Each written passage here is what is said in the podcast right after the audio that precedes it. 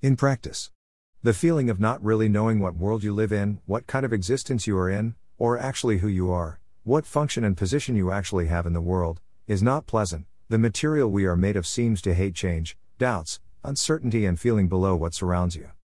This is because of our way of operating, each one naturally works as a machinery that tries to receive as much as it can from its environment in the form of pleasure or satisfactions, and giving is not, naturally, pleasant. We resent seeing others enjoying something when we ourselves has no satisfaction. We only give through certain kinds of unconscious instincts that can disappear, and the pressure of social arrangements, the fulfillment of which can also disappear. And we will have to study this at some point directly and frankly in each one. Evasion is not an option, since these two principles determine our relationships and the way we perceive our lives. We generally view our existence as a losing battle.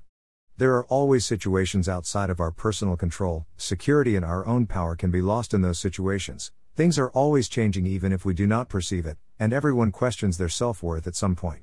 Anyone's situation can change at any time, and when it does not, it seems to us that it is not development.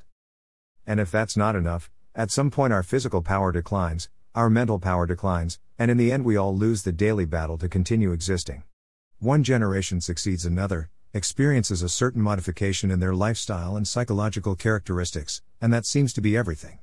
We do not know if that development has a final purpose. However, around us, in general, we see a kind of wheel of transformation of forms, in which one type of existence decays, decomposes, and gives rise to another type of existence. And what about human consciousness?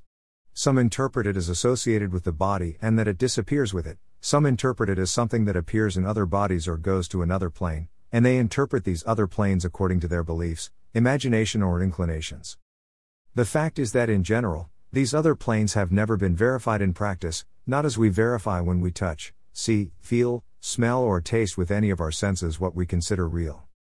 But that analysis does not take into account that a person's consciousness is associated with the collective, a single person in the universe would not even know that a universe exists and that he or she exists. And the evolution of people's consciousness must be associated with the evolution of the collective. And that is determined by the principles already mentioned.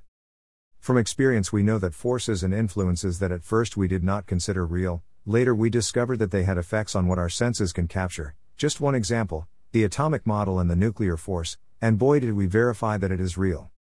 That is, not because something is not verifiable with our senses at this moment, it means that it does not exist.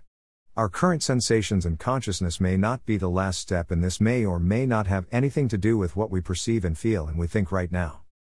And how will it manifest itself in such a way that in mass we begin to suspect that there is something else? As always, it has to do with the principles of give and take. Our nature will expose itself more and more in its most naked and raw form, demanding to receive everything and refusing more and more to grant even the minimum for others. More will enjoy openly and without restriction the suffering of others. It has already happened slavery, sadism, estate policy, concentration camps, etc.